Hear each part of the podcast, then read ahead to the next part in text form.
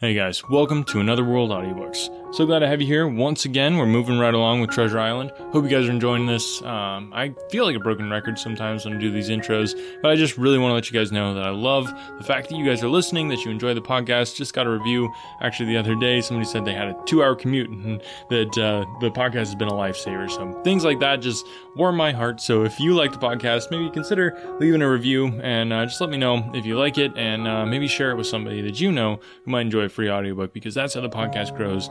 And after all, good things are meant to be shared. So without further ado, I give you the next two chapters of Treasure Island. 11. What I Heard in the Apple Barrel. No, not I, said Silver. Flint was captain, I was quartermaster, along of my timber leg. The same broadside I lost my leg, old Pew lost his deadlights. It was a master surgeon, him that amputated me, out of a college and all, Latin by the bucket and what not. But he had hanged like a dog, and was sun-dried like the rest at Corso Castle. That was Robert's men, that was, and comed of a changing names to their ships, Royal Fortune, and so on. Now what a ship was christened, so let her stay, I says. So it was with the Cassandra, as brought us all safe home from Malabar, after England took the Viceroy of the Indies. So it was with the old Walrus, Flint's old ship, as I've seen 'em up with the red blood and fit to sink with gold. Oh! cried another voice, that of the youngest hand on board, and evidently full of admiration. He was the follower of the flock, was Flint? Davis was a man too, by all accounts, said Silver. I never sailed along of him, first with England, then with Flint. That's my story. And now here on my own account, in a matter of speaking, I laid by nine hundred safe from England, and two thousand after Flint. That ain't bad for a man before the mast, all safe in bank. Tain't earning now, it's savings does it, you may lay to that. Where's all England's men now? I don't know. Where's Flint's? Why, most of 'em aboard here, and glad to get the duff. Been begging before that, some of 'em. Old Pew, as he lost his sight, and might have thought the shame, spends twelve hundred pounds in a year, like a lord in Parliament. Where is he now? Well, he's dead now, and under hatches. But for two years before that, shiver my timbers, and the man was starving. He begged, and he stole, and he cut throats, and starved at that by the powers. Well, it ain't much use after all, said the young seaman. Tain't much use for fools, you may lay to it. That nor nothing, cried Silver. But now you look here. You're young, you are, but you're as smart as paint. I see that when I set my eyes on you, and I'll talk to you like a man. You may imagine how I felt when I heard this abominable old rogue addressing another in the very same words of flattery as he had used myself. I think, if I had been able, that I would have killed him through the barrel. Meantime he ran on, little supposing he was overheard. Here it is about gentlemen of fortune. They lives rough, and they risks swinging. But they eat and drink like fighting cocks, and when a cruise is done, why, it's hundreds of pounds instead of hundreds of farthings in their pockets. Now, the most goes for rum and a good fling, and to sea again in their shirts. But that's not the course I lay. I put it all away, some here, some there, and none too much anywheres, by reason of suspicion. I'm fifty, mark you. Once back from this cruise, I set up gentlemen in earnest. Time enough too, says you.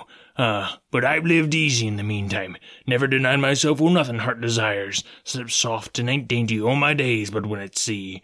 And how did I begin? Before the mast like you. Well, said the other, but all the other money's gone, ain't it? You daren't show face in Bristol after this. Why, where might you suppose it was? Asked Silver derisively. At Bristol, in banks and places? answered his companion. It were when we weighed anchor, but my old missus has it all by now, and the spyglass is sold, lease and goodwill and rigging, and the old girl's off to meet me. I would tell you where, for I trust you, but it'd make jealousy among the mates. And you can trust your missus? asked the other. Gentlemen of fortune, returned the cook, usually trust little among themselves, and right they are, you may lay to it. But I have a way with me, I have. When a mate brings a slip on his cable, one as knows me, I mean, it won't be in the same world with old John. There were some that was feared of Pew, and some that were feared of Flint, but Flint his own self was feared of me. Feared he was, and proud. They were the roughest crew afloat, was Flint's. The devil himself would have been feared to go to sea with him. Well, now, I tell you, I'm not a boasting man, and you see yourself how easily I keep company. But when I was quartermaster, lambs wasn't the word for Flint's old buccaneers. Oh, you may be sure of yourself in old John's ship. Well, I'll tell you now, replied the lad. I didn't half a quarter like the job till I had this talk with you, John, but there's my hand on it now. And a brave lad you were, and smart too, answered Silver, shaking hands so heartily that all the barrels shook. And a finer figurehead for a gentleman of fortune I never clapped my eyes on. By this time I had begun to understand the meaning of their terms. By a gentleman of fortune, they plainly meant neither more nor less than a common pirate, and the little scene that I had overheard was the last act in the corruption of one of the honest hands, perhaps of the last one left aboard. But on this point I was soon to be relieved, for Silver, giving a little whistle, a third man strolled up and sat down by the party. Dick Square, said Silver. Oh, I know Dick was square, returned the voice of the coxswain, Israel Hands. He's no fool, is Dick. And he turned his quid and spat. But look here, he went on. Here's what I want to know, Barbecue. How long are we a going to stand off and on like a blessed bumboat? I've had almost enough of Captain Smollett. He's hazed me long enough, by thunder. I want to go into that cabin, I do. I want their pickles and wines and that. Israel, said Silver. Your head ain't much account, nor ever was, but you'll be able to hear, I reckon. Leastways, your ears is big enough. Now here's what I say. You'll berth forward, and you'll live hard, and you'll speak soft, and you'll keep sober till I give the word, and you may lay to that, my son. I don't say no, do I? Growled the coxswain. What I say is when. That's what I say. When, by the powers! cried Silver. Well, now, if you want to know, I'll tell you when. The last moment I can manage, and that's when. Here's a first-rate seaman, Captain Smollett, sails the blessed ship for us. Here's this squire and doctor with a map and such. I don't know where it is, do I? No more do you, says you. Well then, I mean the squire and doctor shall find the stuff and help us get it aboard by the powers. Then we'll see. If I was sure of you all, sons of double Dutchmen, I'd have Captain Smollett navigate us halfway back again before I struck. Why, we're all seamen aboard here, I should think, said the lad, Dick. We're all forecastle hands, you mean, snapped Silver. We can steer a course, but who's to set one? That's what all you gentlemen split on, first and last.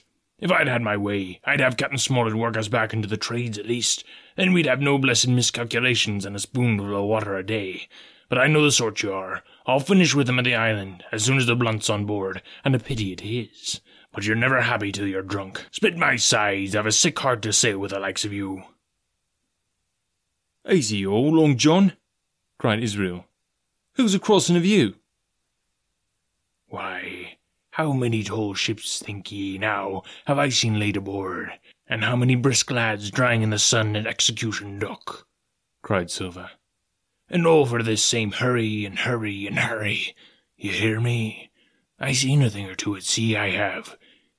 If you would only lay your course and point it to windward, you would ride in carriages, you would.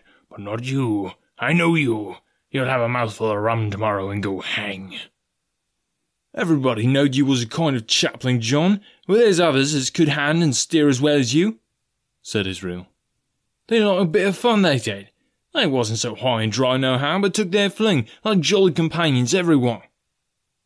So, says Silver. Well, and were they now? Pew was that sort, and he died a bigger man. Flint was, and he died of rum at Savannah. Ah, they was a sweet crew, they was. Only, where are they? But, asked Dick. But when we do lay 'em athwart, what are we to do with them anyhow? There's the man for me, cried the cook admiringly. That's what I call business. Well, what would you think? Put 'em ashore like maroons? That would have been England's way, or cut 'em down like that much pork. That would have been Flint's or Billy Bones. Billy was a man for that, said Israel. Dead men don't bite, says he. Well, he's dead now himself. He knows long and short of it now. And if ever a rough hand come to pull, it was Billy. Right you are, said Silver. Rough and ready. But mark you here, I'm an easy man. I'm quite the gentleman, says you. But this time it's serious. Duty is duty, mates. I give my vote. Death. When I'm in Parliament and riding in my coach, I don't want none of these sea lawyers in a cabinet coming home, unlooked for, like the devil at prayers. Wait is what I say. But when the time comes, why, let her rip. John, cries the coxswain, you're the man. You'll say so, Israel, when you see, said Silver. Only one thing I claim. I claim Trelawney. I'll wring his cat's head off his body with his hands, Dick, he added, breaking off. You just jump up, like a sweet lad, and get me an apple to wet my pipes like. You may fancy the terror I was in. I should have leaped out and run for it, had I found the strength, but my limbs and heart alike misgave me. I heard Dick begin to rise, and then someone seemingly stopped him, and the voice of Hands exclaimed, Oh, stow that! Don't you get sucking at the bilge, John. Let's go have a rum. Dick, said Silver. I trust you. I've a gauge on the keg, mind. There's the key. You fill a pannikin and bring it up. Terrified as I was, I could not help thinking to myself that this must have been how Mr. Arrow got the strong waters that destroyed him. Dick was gone but a little while, and during his absence Israel spoke straight on in that cook's ear, it was but a word or two that I could catch, and yet I gathered some important news, and besides some scraps that tended to the same purpose. This whole clause was audible. Not another man of them will join. Hence, there were still faithful men on board. When Dick returned, one after another of the trio took the pannikin and drank. One to luck, another with Here's to old Flint, and Silver himself saying in a kind of song, Here's to ourselves, and hold your luff, Plenty of prizes and plenty of duff. Just then, a sort of brightness fell upon me in the barrel, and looking up, I found the moon had risen and was silvering the mizzen top and shining white on the luff of the foresail, and almost at the same time, the voice of the lookout shouted, Land ho!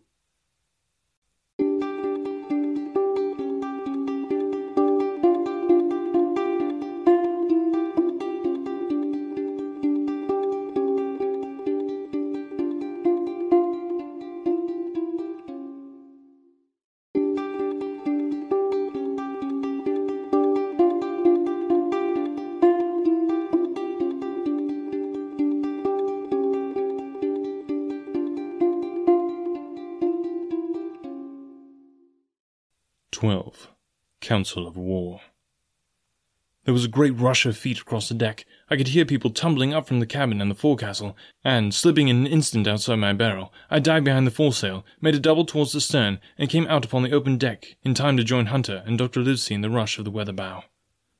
There, all hands were already congregated. A belt of fog had lifted almost simultaneously with the appearance of the moon. Away to the southwest of us, we saw two low hills, about a couple miles apart, and rising behind one of them, a third and higher hill, whose peak was still buried in the fog. All three seemed sharp and conical in figure.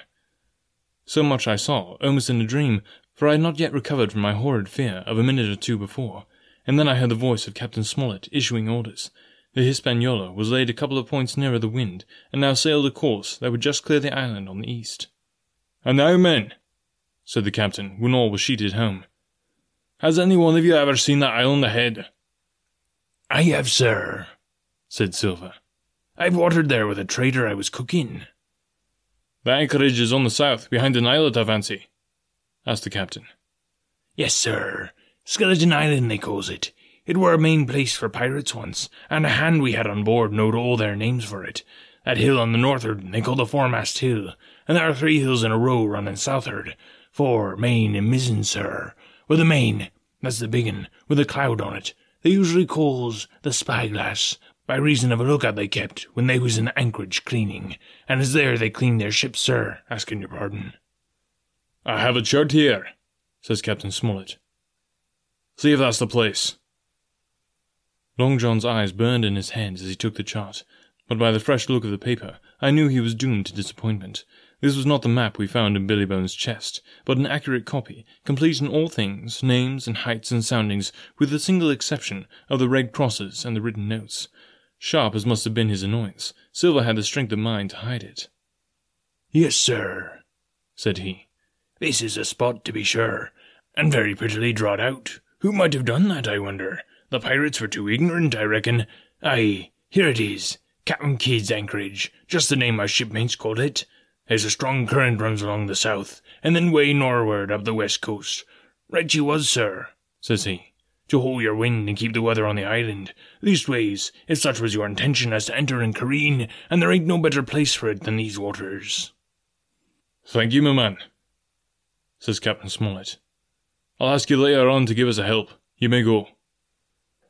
I was surprised at the coolness with which John avowed his knowledge of the island, and I own I was half frightened when I saw him drawing nearer to myself. He did not know, to be sure, that I had overheard his counsel from the apple barrel, and yet I had by this time taken such a horror of his cruelty, duplicity, and power, that I could scarce conceal a shudder when he laid his arm upon my arm.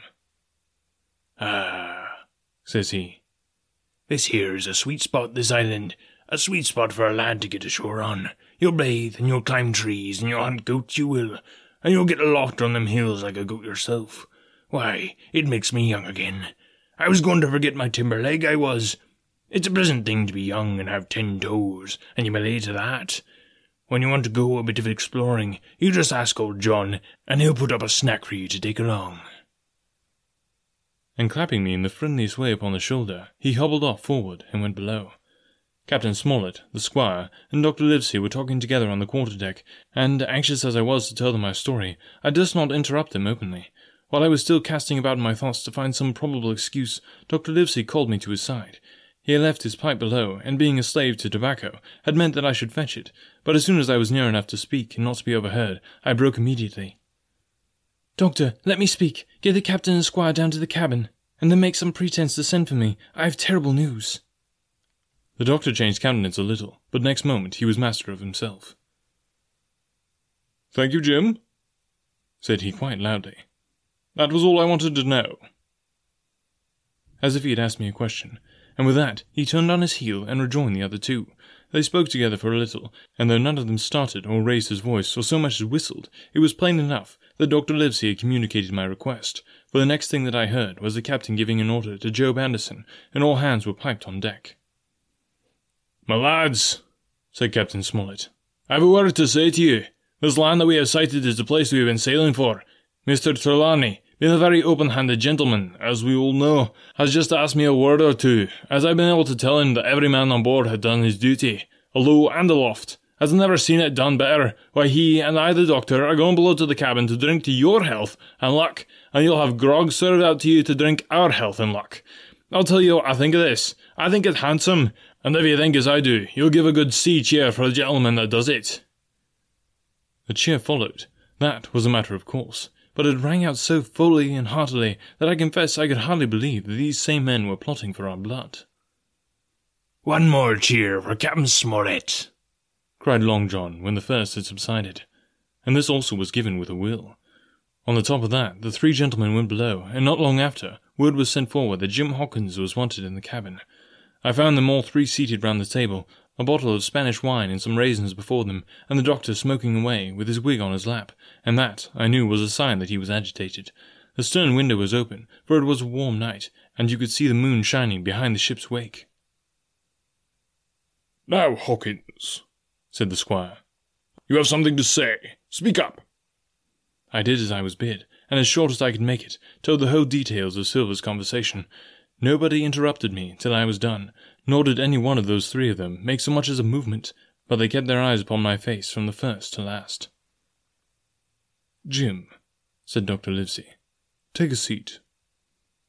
And they made me sit down at table beside them, poured me out a glass of wine, filled my hands with raisins, and all three, one after the other, and each with a bow, drank my good health and their service to me for my luck and courage. Now, Captain, said the squire, you were right, and I was wrong. I own myself an ass, and I await your orders. No more an ass than I, sir, returned the captain. I never heard of a crew that meant to mutiny, but what showed signs before. For any man that had an eye in his head to see the mischief, and take steps accordingly. But this crew, he added, beats me. Captain, said the doctor, with your permission, that's Silver, a very remarkable man. He'd look remarkably well from a yardarm, sir, returned the captain. But this is talk. This don't lead to anything. I see three or four points, and with Mr. Trelawney's permission, I'll name them. You, sir, or the captain? It is for you to speak, says Mr. Trelawney grandly. First point, began Mr. Smollett. We must go on, because we can't turn back. If I gave the word to go about, they would rise at once.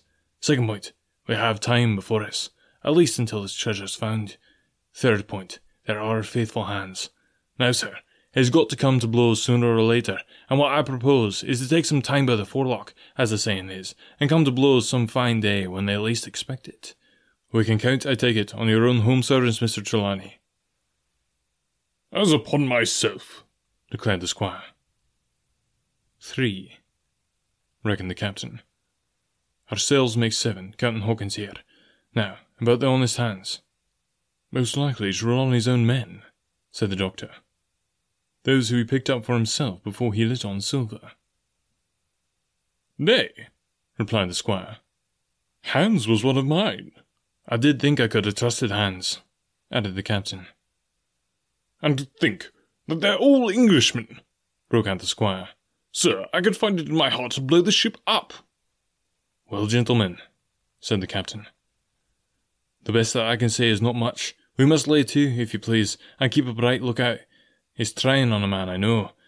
It would be pleasanter to come to blows, but there's no help for it till we know our men. Lay to, and whistle for a wind, that's my view. Jim here, said the doctor, can help us more than anyone. The men are not shy with him, and Jim is noticing lad. Hawkins, I put prodigious faith in you, added the squire. I began to feel pretty desperate at this, for I felt altogether hopeless, and yet, by an odd train of circumstances, it was indeed through me that safety came. In the meantime, talk as we pleased, there were only seven out of the twenty-six on whom we knew we could rely, and out of these seven, one was a boy, so that grown men on our side were six to their nineteen. Oh, things are getting real. Hope you guys are enjoying the book so far. Uh, go ahead and let me know what you think. Um, we're on all the social mediums. You can get uh, get in touch with us through email. All the links are down in the show notes. And if you like the podcast, would you consider supporting it? You can do that at anchor.fm slash another world audiobooks. Link is also in the show notes. And uh, just click on support the podcast. Um, and remember, we also have the full unabridged audiobooks on YouTube. So go over there and subscribe. You'll be able to get uh, new audiobooks when we put, post them up there. Um, yeah, the whole point with this thing is that uh, a lot of free audiobooks out there are really low quality. So I'm hoping that I'm putting some stuff out there that's high quality, enjoyable, and uh, fun to listen to. And um, if you enjoy it, just I, all I ask is that you just share it with other people. So thanks so much for listening today. We'll catch you guys next time.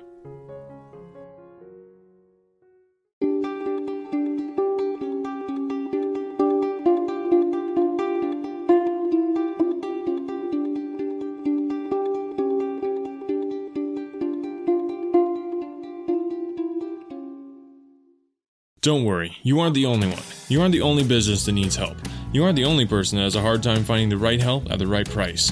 This is where Business Bloodline becomes your bloodline to temporary and permanent staffing. Business Bloodline specializes in hiring internet workers to creatively solve problems for your business. Business Bloodline does all the vetting and only delivers candidates that make sense for your needs and at a cost that you can afford. But 60 seconds isn't enough for me to tell you why hiring through Business Bloodline is safer, cheaper, and less time consuming. We would rather show you. To get more information or a business consultation, visit businessbloodline.com. If the job can be done on a computer, Business Bloodline can find a match. Visit businessbloodline.com and tell them that you heard about it on Another World Audiobooks to get 10% off your first hire. Remember to mention that you heard about it on Another World Audiobooks to get that 10% off. businessbloodline.com.